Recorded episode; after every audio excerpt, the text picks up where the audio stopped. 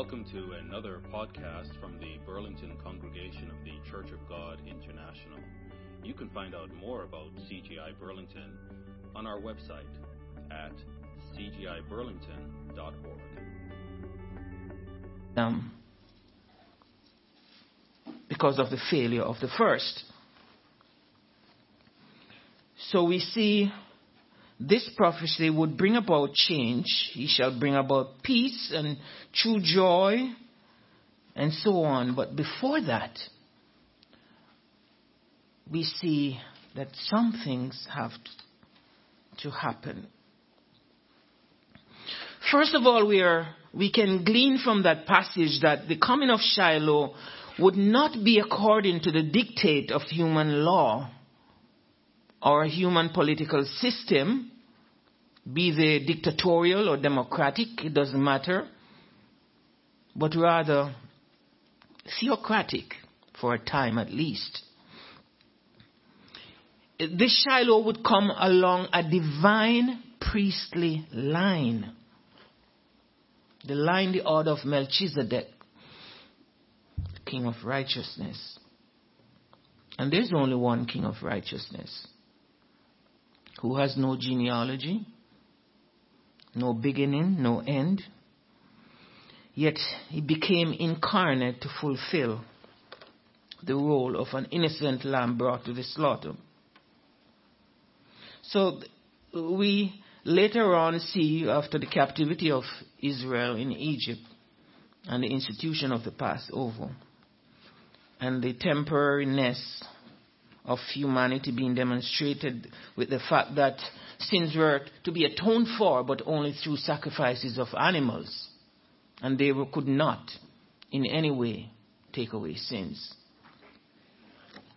So Shiloh means in the Hebrew one to whom it belongs. One to whom it belongs. In essence, everything that was created belongs to the Shiloh. His kingdom that is coming belongs to him and not to any human government or any human system. It was beyond that. So we see from Genesis 1:14 a very significant uh, uh, verse. We all know of the Moeds, the appointed times of God, and we see where at that time it was instituted, the Passover, fully explained in Leviticus 23, where all the other appointed times were, were stated. But Genesis 49:10 begins to reveal, in a sense, the implication for the sins of Adam and Eve. Where the first had failed, there had to be a second. Or else, if not, we would all remain dead. Because sin is the enemy of all of us. That second Adam could fail, but, but could not afford to fail. Could not afford to fail. So 2,000 years after this prophecy, or not, not 2,000 years, but at least somewhere 4,000 years after this prophecy, the world would learn how victory would eventually come over death. And it, this is significant because that is why we have been commanded to observe his death, not his birth. Because through this death would come life. Would come life. It was not the end of everything, for sure. The victory came through the act of the Passover. The scepter shall not depart from Judah, nor the ruler's staff from between his feet, until Shiloh comes. And to him shall the obedience of the peoples.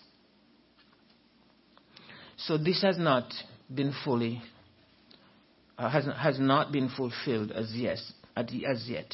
Because it will be later on that we are told that when all, when the kingdom of God is established, that all nations will flow and they will look to this king, this king of righteousness, as he rules from the New Jerusalem. And nations will have to obey him, and people will have to obey him. And all nations, Isaiah 66 tells us, verse 22, will have to appear before him on the, on the Sabbath to worship him whether they like it or not. So, so this is, this is what we are looking at now, futuristic. All because of this simple act of Passover. The failure of the first, but the triumph of the second Adam. But what belongs to Shiloh? Because humanity behaves as if, you know, God is not in, God is not in this picture. We are in control. God is not sovereign. God is not in charge. God is dead.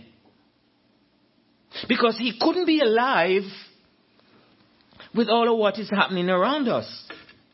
He would never be alive when we see so many atrocities and, and fear of terrorism and, and, and, and conflicts and among nations and so on and death of young children right now in Yemen and Sudan, South Sudan. There are terrible famine and the UN just came out this week of how many thousand children are dying. So where is that God?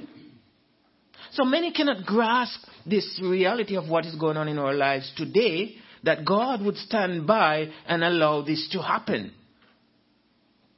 But God is sovereign. Don't ever forget that. God is in charge. No matter what you see happening today, God is in charge because He knows what He's doing. For sure. Or else He could never be God. If He doesn't know what He's doing, He could never be God. And that is why, that is why it's nonsensical to equate a divine being, a God, to being on the same level with humanity. That God has to be in a different dimension. You have to aspire to, to be above the level that you are at now. I remember a few years ago, there was a lady at my work, and she was a, I know she was a Buddhist. And just in a conversation one day, she said, You know, when I die, I want to come back as a dog. And I said to her, A dog? Why would you want to come back as a dog? You have intellect now, you have understanding, you have you can do things, you have choice and so on. A dog doesn't have that. Why would you want to come back at a lower level? A dog. And she said to me, You know, I never thought of it. That's what she said. I found her answer quite interesting. She said, I never thought of that. I said, Yeah, you should think about that. So what belongs to the Shiloh? Luke 123 tells us, He shall be great and shall be called the Son of the Highest and the Lord God shall give unto him the throne of his father David. Matthew 121 says, He shall save the people from their sins. And this is key. He shall save the people from their sins. This is the implication, or one of the implication of the Passover. That the incarnate one, along the priestly and divine order of Melchizedek, would come unto, into, unto his own and will walk this earth and would be murdered for the sins of the world. And so we are familiar with the term crucifixion and so on, and sacrifice and so on. But in essence, it was a murder because he was innocent of what? Innocent of everything. Yet he owned everything. The word Shiloh in Hebrew also means peace. Strong con- Strong's Concordance translates it as tranquil. And of course, this is also a synonym for peaceful. The world now from the fall of man and now to this day, has never enjoyed real peace. Shiloh is going to give it real peace. Real peace. The Passover is not an end to itself, yet it makes provisions for peace through Christ, our Passover. Not Christ, our Easter, Christ, our Passover. 1 Corinthians 5 7. Christ, our Passover. And He is the only one that can bring peace. No wonder in John 14 27, Jesus says, My peace I leave with you, my peace I give you. In the prophecy of the incarnation in Isaiah 9 6, he's described as the Prince of Peace. Isaiah 52 7 again, he says, He will publish peace when His kingdom arrives. And Isaiah 66 12 says, He will extend peace like a river. That's the Shiloh. That's the Shiloh, the peaceful one, the Prince of Peace. In Isaiah 54:13 he says, "He will even teach our children peace." Those are the implications of this act that we'll come together once more this year to observe. And all these things, these prophecies will be accomplished. And so the journey began on the first Passover in Egypt, where lambs were led to the slaughter as a sacrifice for sins, but a sacrifice that was not enough to take away the sins of humanity. It meant Shiloh had to eventually be the substitute. So Leviticus 23 5 is profound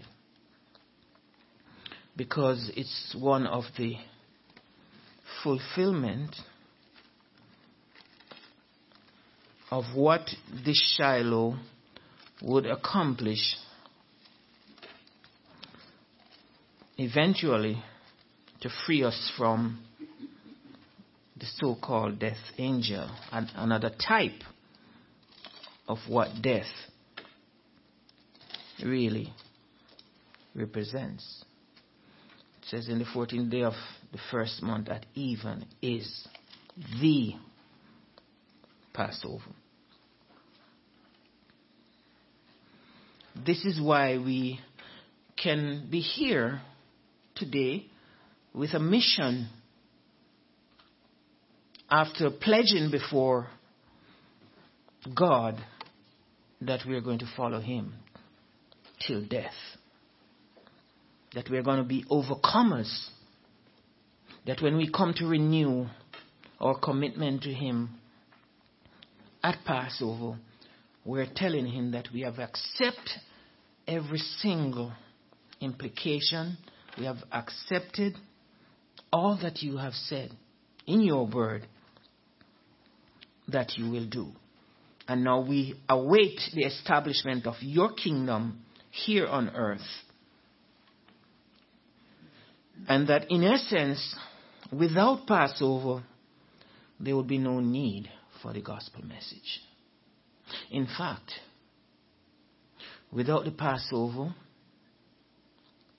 and the whole gamut of what happened, the resurrection and so on, Christianity is dead. There would be no need for Christianity without that. Genesis 22 2.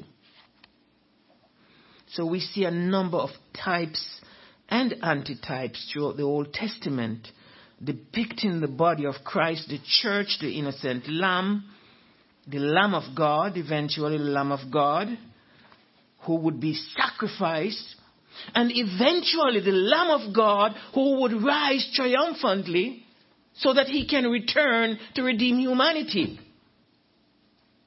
We, we see the accolades from the angels of this worthy one. Worthy is the Lamb.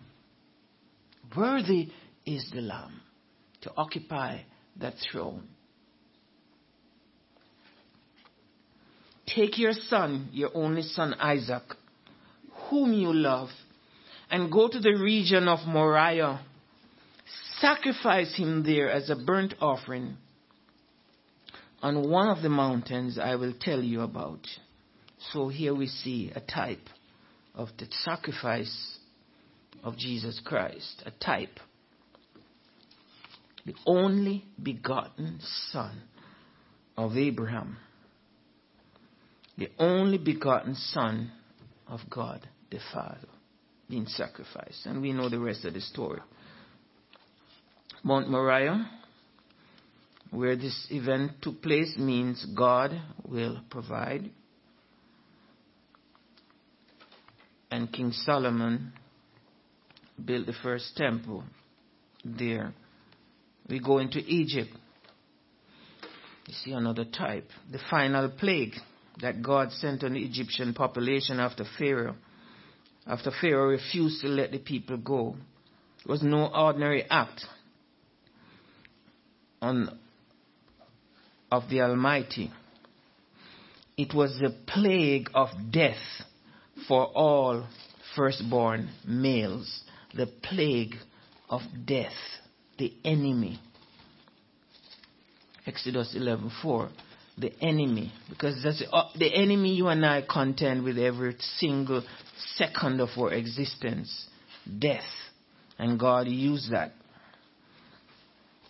to show Pharaoh that he had the power over him. Exodus 11:4 And Moses said, Thus said the Lord, about midnight will I go out into the midst of Egypt.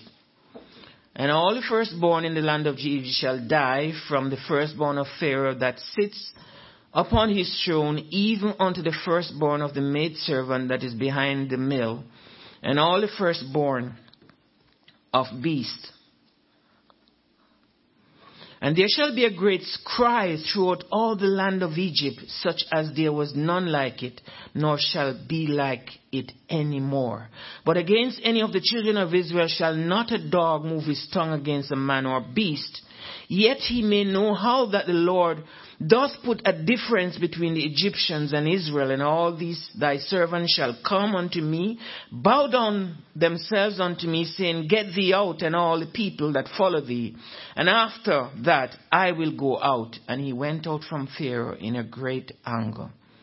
And the Lord said unto Moses, Pharaoh shall not hearken unto you, that my wonders may be multiplied in the land of Egypt. So God was using the death, the, the death of the firstborn as a kind of warning of to Pharaoh at least of this enemy that is death. But the reality is he had the power over death. He could do his because he's sovereign, he could do anything he wanted. He could he could do anything to Pharaoh, unbeknownst to him, because Pharaoh considered himself a kind of God. But yet, you know, God, growing up, my father would say that, you know, there's some things, well, his favorite was every disappointment is for good. And that life is just a mystery you see some things and you often wonder why God would just harden a man's heart like that. And he could just wipe him out in a flash of a second, less than a second. But God do things for his own purpose and to achieve certain things that we may not even see clearly in our lifetime. But you look at Hebrews 12 and you wonder, is it a coincidence that the Apostle Paul pointed to the elect of the church of the firstborn? The elect, the church of the firstborn which are written in heaven.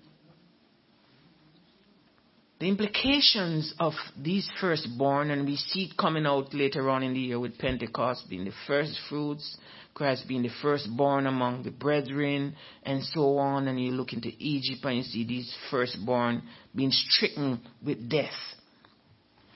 It's just pregnant with meaning, those types. These are to be the able ministers of the new covenant. So what we see here is not really a type, but an antitype in what occurred among the firstborn in Egypt.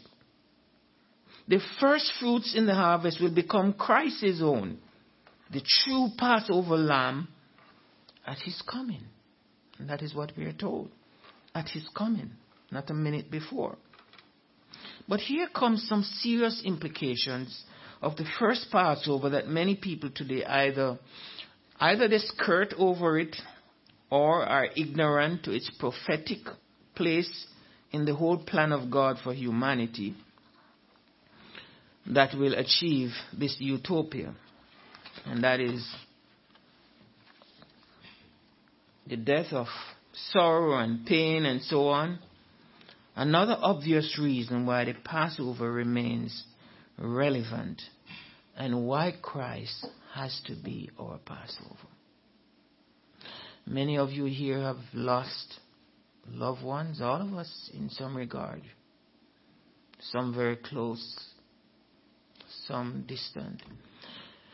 But the reality is, at some point in our lives, someone close is going to go and we are going to be stricken with grief.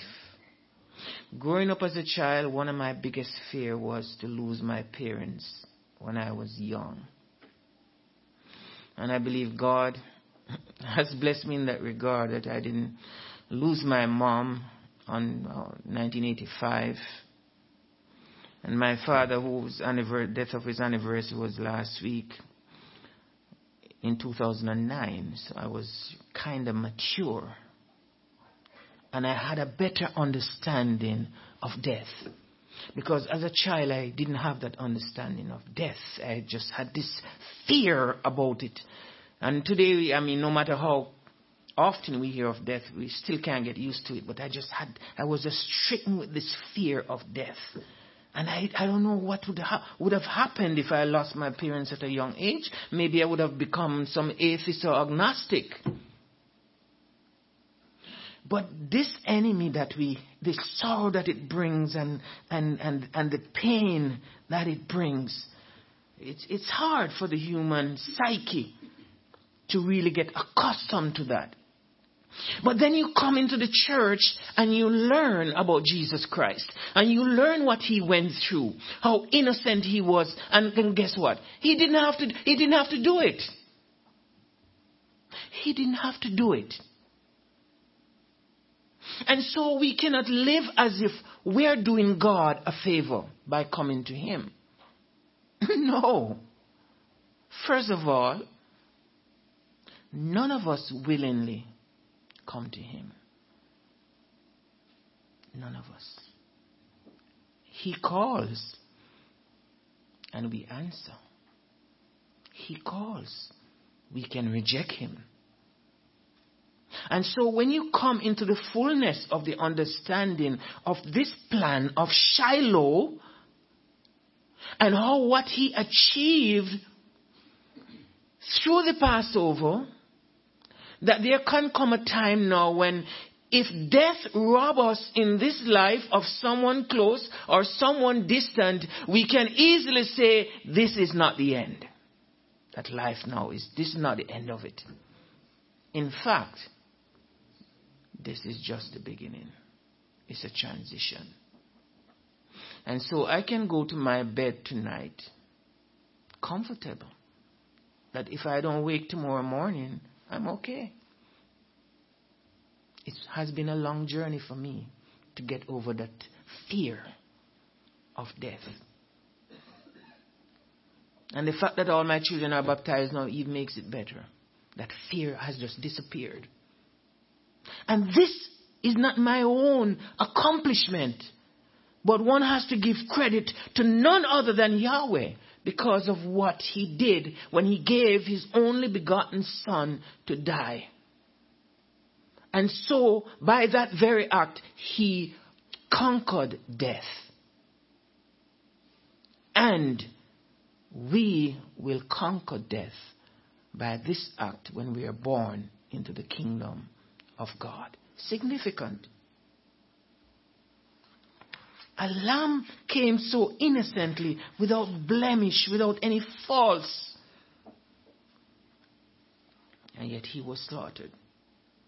Note some very, in Exodus 12, some very important features in the instruction. And bear them in mind as we go along. In verse 5, we are told that the lamb shall be without blemish without blemish, without a, a, a bad spot or, you know, that the lamb shall be slaughtered. And the blood used on the doorpost of the Israelite dwelling as a sign that you will be passed over by the death angel who is going to slay all firstborn males. So in our in our relationship now that we have with the Almighty, that our sins have been washed away. We have an adversary who approaches the throne of grace every day, accusing you and accusing me. Because he's the accuser of the brethren. He's Satan the devil. And just like when he found himself in God's presence and wanted to take Job to task. Likewise, he approaches God with accusations against us because we do err. We do fall sometimes. But guess what? The implication of the Passover is that is like God would just order him away and say, Get out of my sight. My son my only begotten Son, that's what He did. He covered their sins. He shed His blood. So you have no grounds for accusation.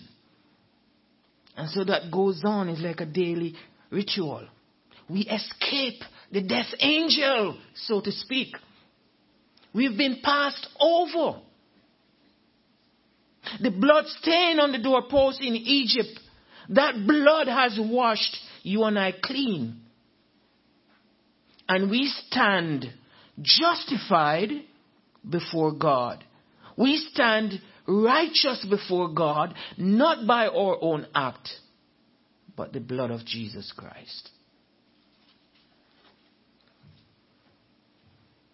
So the painting on that doorpost can be seen as a kind of confession made public that this blood was going to save the lives of the Israelites that night.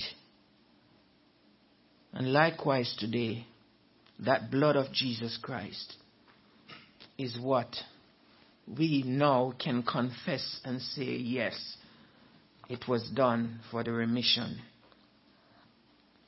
of our sins. So today we can publicly confess our sins and publicly embrace Jesus Christ as Lord and Savior, despite all what you hear about there outside of this room, and in wider society about all there are other ways to God and there can only be one true God as long as you have the name God and you're nice and you follow the dictates of humanity and you don't kill and you don't steal and you, you're a nice person, everything is fine. Concentrated nonsense. absolute nonsense. There's only one Savior. And every knee shall bow before him in the fullness of time. And all tongues will confess that Jesus Christ is Lord and that there's no other Savior in the universe. Despite what is happening. I just saw a report just last night from the World Watch Institute that says by the year 2070, I don't know if the world will last that long, but by the year 2070, Islam will be bigger than Christianity. If that happens still, there's still one true God, Yahweh. One true God. And don't be surprised if it happens too.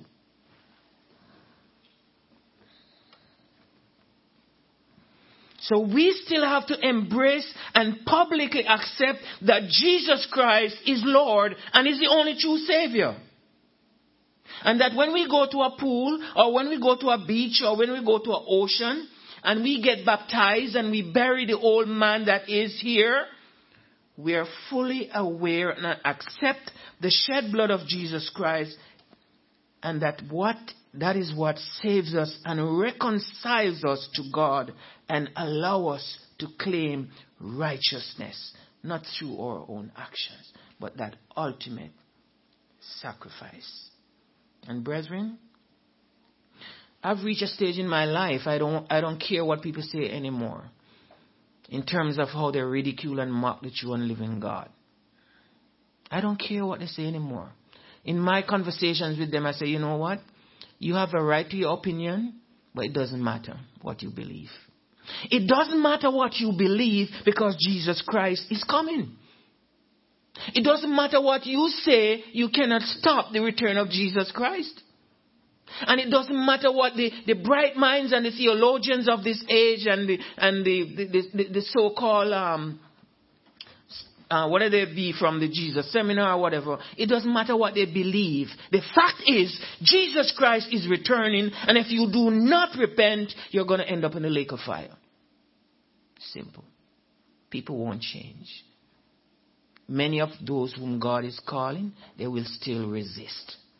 And we will tell them the truth, but it's for them to accept Christ or Passover.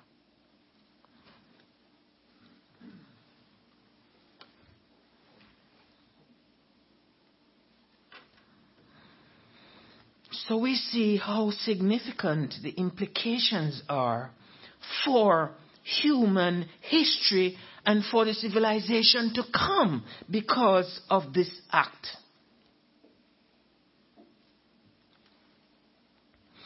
The elders of Israel sacrificed the Passover lambs for the first Passover, although there was no Levitical priesthood as yet. But they did the instructions they followed, but rather, who gave them the instruction to do so? Who, who did it come from? It came from the high priest, the ultimate high priest, Jesus Christ himself.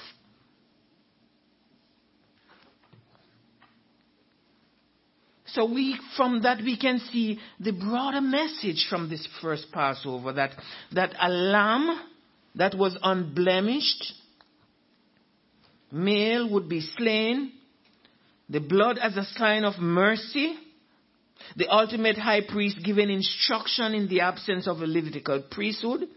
Indeed, today he still remains as our high priest. They ate the flesh of a lamb. What are we commanded to do at Passover?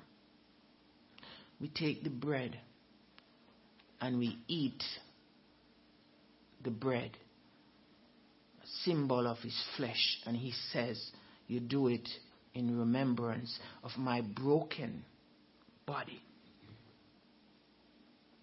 The unleavened bread. And who is the unleavened bread of sincerity and truth? It's Jesus Christ, or Passover. So today and coming up in April, we will eat symbolically the unleavened bread representing his body, and we will drink the wine representing his blood.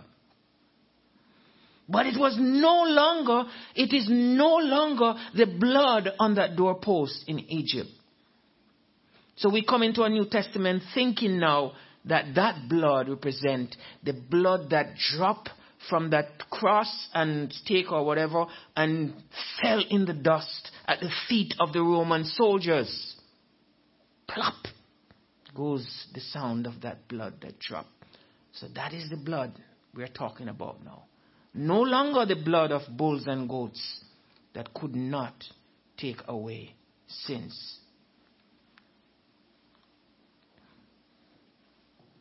Exodus 12:5 says, "Your lamb shall be an unblemished male, a year old. You may take it from the sheep or from the goats." We have to be careful how we live our lives to God. Because when in the days of Nehemiah, the prophet, when they were taking the sacrifices, you know what they did? They looked for all the sick lambs, the one with the sore feet, and they bring it for sacrifice. And God was annoyed. Why are you bringing me that? Go give it to the governor. You think they would have given that to the governor? No. But they think they can bring it to God. So we have to be we have to take a cue from that.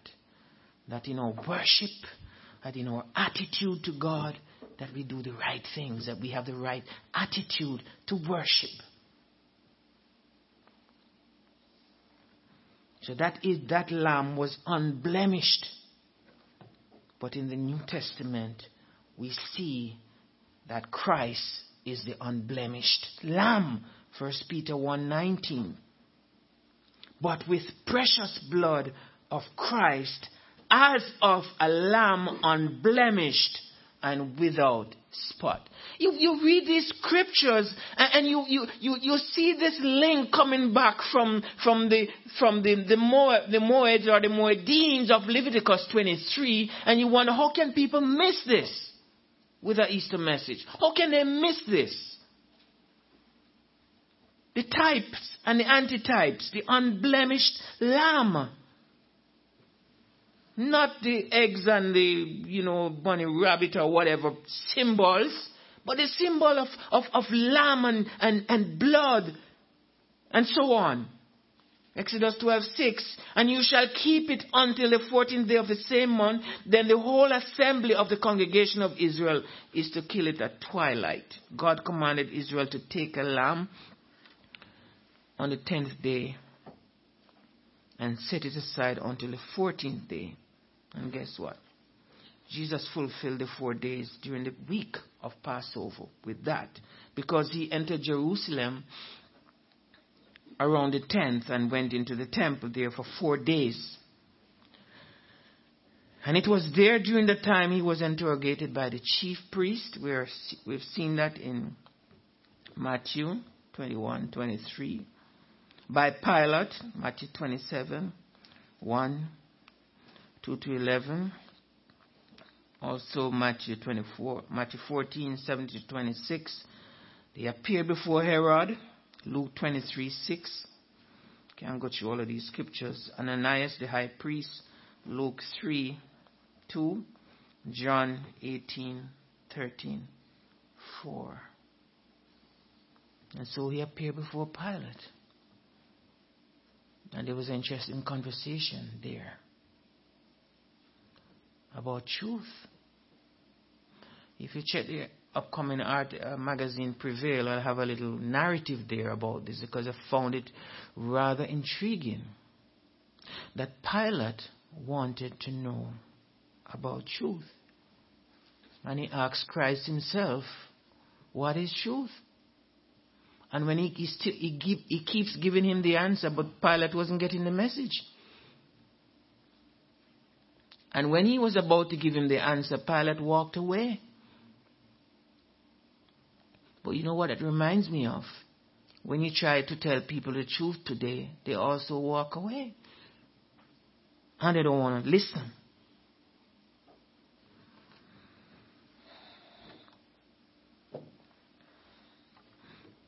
Exodus 12:11 and thus you shall eat it with your loins girded your shoes on your feet your staff in your hand and you shall eat it in the haste. It is the Lord's Passover. It's a time for preparedness. They were ready to go. They were ready to leave slavery in Egypt. They were ready to leave sin. Likewise, the child of God today, we must be girded with the word of God. We must girded with truth, ready that when that sound of the trumpet in 11th one hundredth of a second, when it is blown, that's the time the eye twinkles, that we would be ready, prepared, that the bride will be prepared. But who was given this command from the very beginning about this Passover? To Shiloh. Shiloh.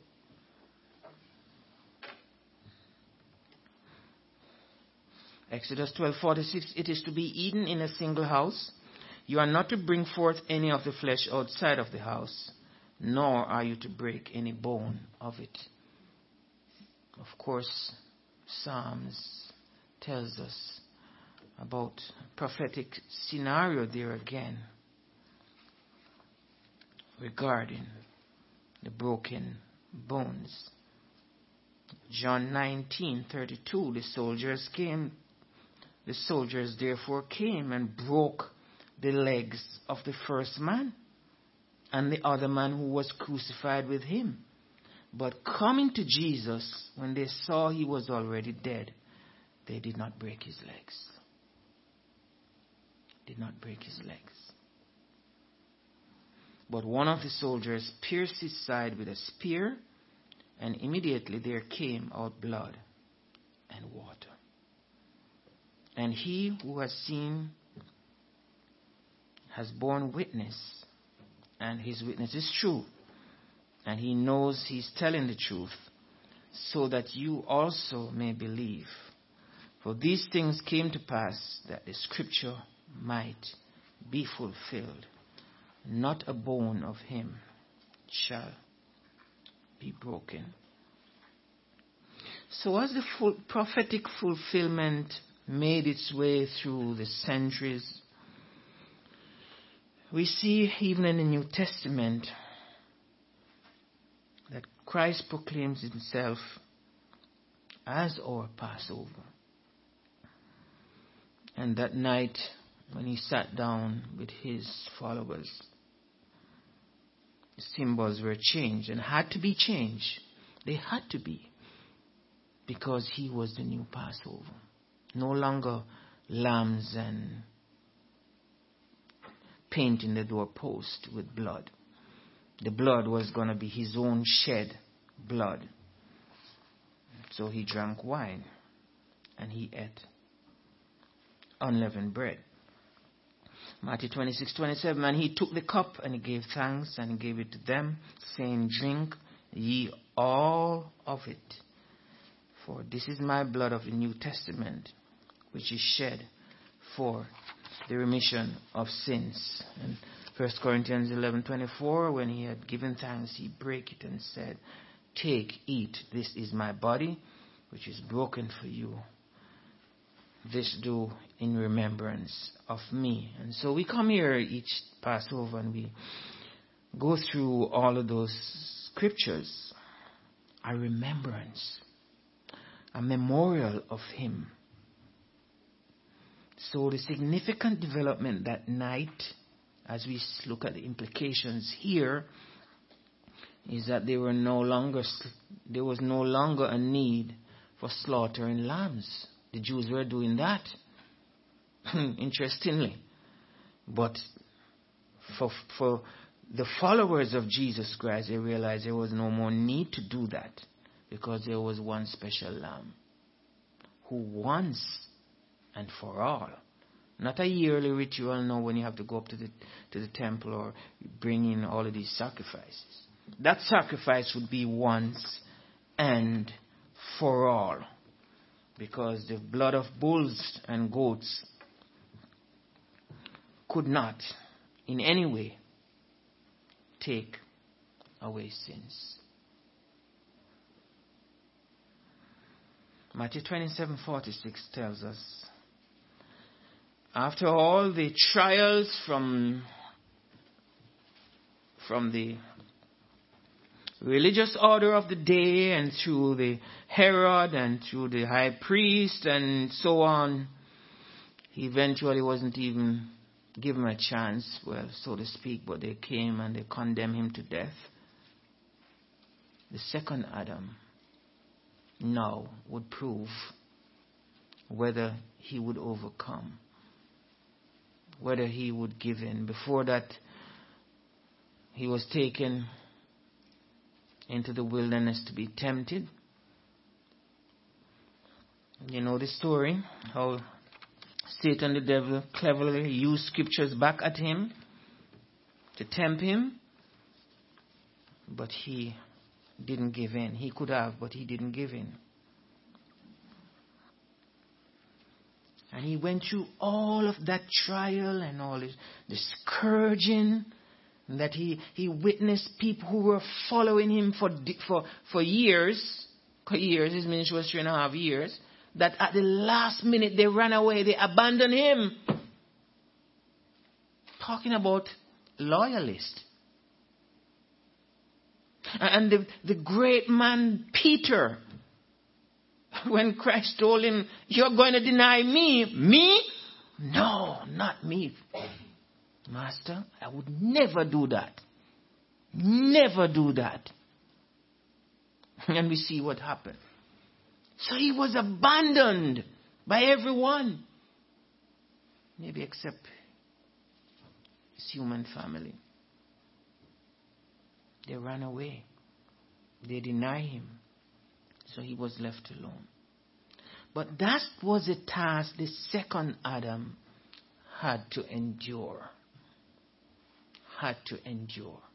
And in a moment of, of human weakness, he told the father, it is, if it's possible, please take this cup, take this opportunity away from me. I don't think I can do it we see the humanity coming out at that juncture. But the same week before, when he marched into Jerusalem, coming on the donkey and palm tree, palm leaves being spread on the side along the road and so on, or people greeting him with it, and they were chanting, Hosanna, Hosanna. But a week later, he was rejected.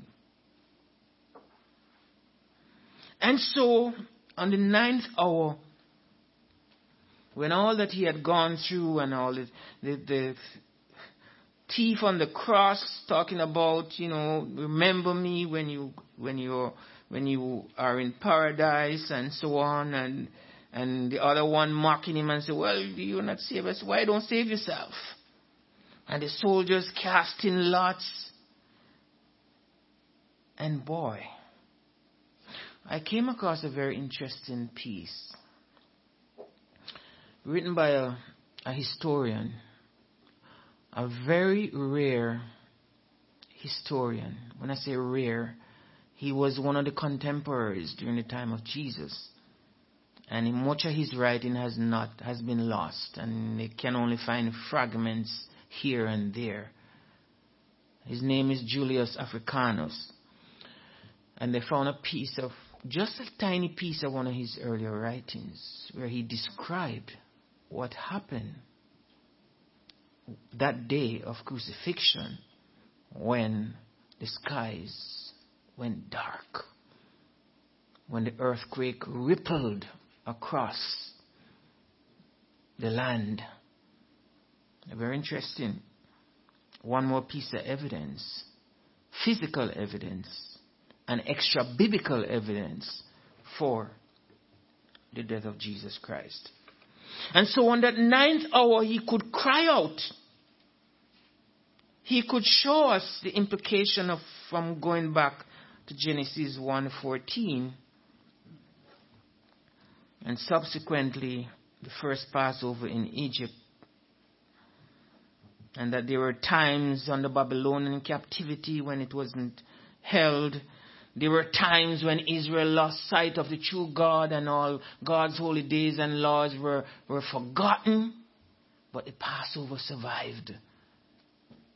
And when Jesus came on the scene as the incarnate one, that he once more kept it with kept it and his followers did the same.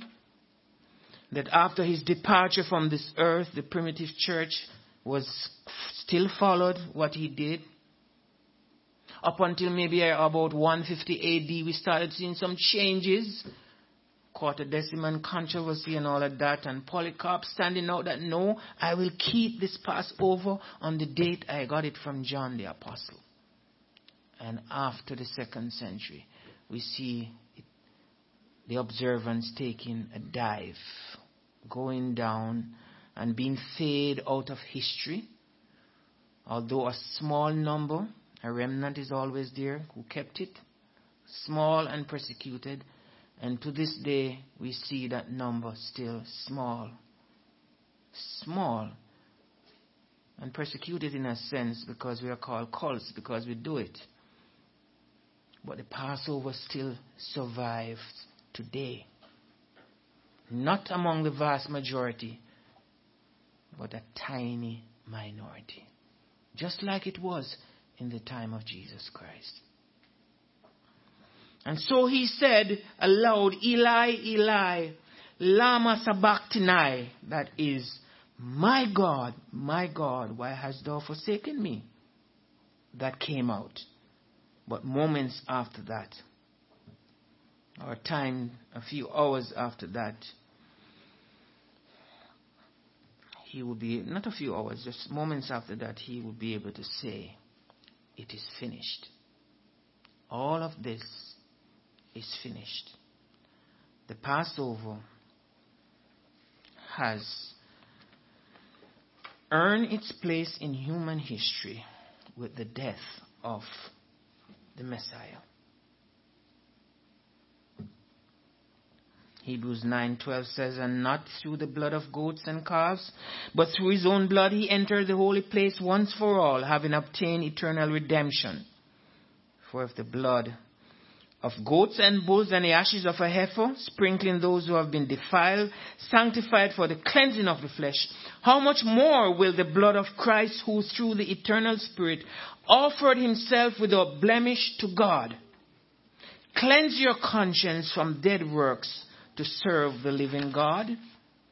And Hebrews 9:25 says, "For Christ did not enter a holy place made with hands, a mere copy of the true one, but in heaven itself now appear in the presence of God for us, nor was it that he would offer himself often as the high priest enters the holy place year by year with blood that is not his own.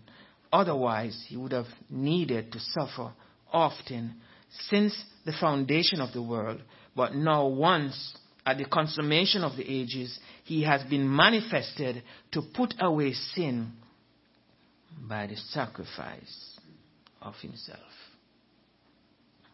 In this year 2017, the great God of all humanity is saying, Listen to me, O nations, and those whom the Father is drawing nigh to me. Learn and follow my ways, and you will escape the coming wrath of the Lamb. You cannot save yourself. I am your Passover.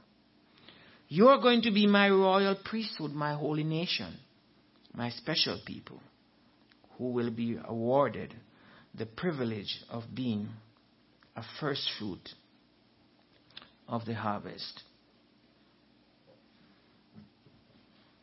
God has allowed the, new, the, Passover to remain with us because He sees and knows the implications of it. He made a very significant statement in Matthew when He says, I'm looking forward to sip of the cup of the fruit of the vine when I sip it anew with you in the kingdom of God. So we even see the implications of the Passover being extended into the kingdom. We see in the marriage supper of the Lamb another implication being played out, yet futuristic. But as we, as I wind on and as we approach the Passover, I just want to take the remaining minutes to focus a little bit on our attitude to what we are about to do and how we should, throughout the whole year, have this attitude of humility and, and to serve one another, just as how our Master laid down his life for us. I'm taken by a story in Matthew 26 6. It says, Now when Jesus was in Bethany in the house of Simon the leper, there came unto him a woman having an alabaster box of very precious ointment, and poured it on his head as he, as he sat at meat. But when his disciples saw it, they had indignation, saying, To what purpose is this waste? For this ointment might have been sold for much and given to the poor. When Jesus understood it, he said unto them, Why trouble you the woman? For she has wrought a good work upon me. For you have, you have the poor always with you, but me you not always have. For in that she has poured out this ointment on my body. No doubt they were self-righteous and, you know, pompous people around. Look at this precious. In that time, in those days, this alabaster box of very precious oils were, were imported stuff. They come from faraway lands and it, it were very expensive. Is nowadays I'm trying to think what kind of oil, expensive oil that ladies tell me you, you use the, whether it's oil of Olay or whatever, but something expensive. And they say, how dare you throw it on somebody's feet? Notice what Jesus said. This ointment, she has poured this ointment on my body. She did it for my burial. For my burial. Jesus saw the significance of that. No matter how expensive, no matter how precious this oil is, they, they, they're crying, oh, and then, you know, they're clever too because they say, you know what, it should be sold and give it to the poor. And nothing is wrong with that. It sounds logical, right? But this is the Savior we are talking about. In other words, He's saying to us, there can be nothing too difficult, nothing too precious that you can sacrifice for me because I've made the ultimate sacrifice for you. Another implication of the Passover message. Look at John 12:1 quickly when Lazarus was raised from the dead. Then Jesus, six days before the Passover, came to Bethany. It was just before the Passover, where Lazarus was, which had been dead, whom he raised from the dead. There they made him a supper, and Martha served, but Lazarus was one of them that sat at the table within. Then they took Mary a pound of ointment of spikenard, another expensive, very costly, and anointed the feet of Jesus and wiped his feet with her hair. And the house was filled with the odor of the, of the ointment. Then said one of his disciples, Judas Iscariot, of all persons, why was not this ointment sold for 300 pence and given to the poor? Now, this is significant, you know. 300 pence and given to the poor. Modern day calculations, if I stand to be corrected, it was about the same amount of money that he sold Jesus for. And he was the one making noise. Oh, why don't sell it and give it to the poor? Jesus said in verse 12, 7, Let her alone. Against the day of my burying has she kept this. The day of my burial. So they had the right attitude. And that is what is very significant when we come to the season of Passover. Attitude. We've seen how the implications played here and there throughout history. And so when we are gathered here, when we come together to do the Passover, let us approach it with that, that sense of humility, that sense of purpose, that sense of accomplishment of what Christ has done for all of us. For all of us, for every single human being that was ever born. And so that's the, the kind of message I want to leave with you here today as we, we look back from where it's coming and we see how this is not just a mere act. Very deep, very profound. And I, and I would hope you as well, I want to be present in the futuristic application of the Passover when the kingdom of God is established. So I'm going to leave you with this verse in Revelation. It says, And the angel said to me, Write this. Blessed are those who are invited to the marriage supper of the Lamb. And he said to me, These are the true words of God. You know what? Every single one of us here have that invitation to be at the marriage supper of the Lamb. I know I'm going to be there. I want you to say the same thing that you're going to be there. Because we all want to see one another. But when you have some time, you can go through at a deeper level. I only had a few less than an hour to do this to see how the implications of this of this event is so significant back then, now, and for the future. So may you all have a very blessed Passover. This has been a podcast from the Burlington congregation of the Church of God International. We hope you are blessed by it. To find out more about CGI Burlington, visit our website at cgiburlington.org.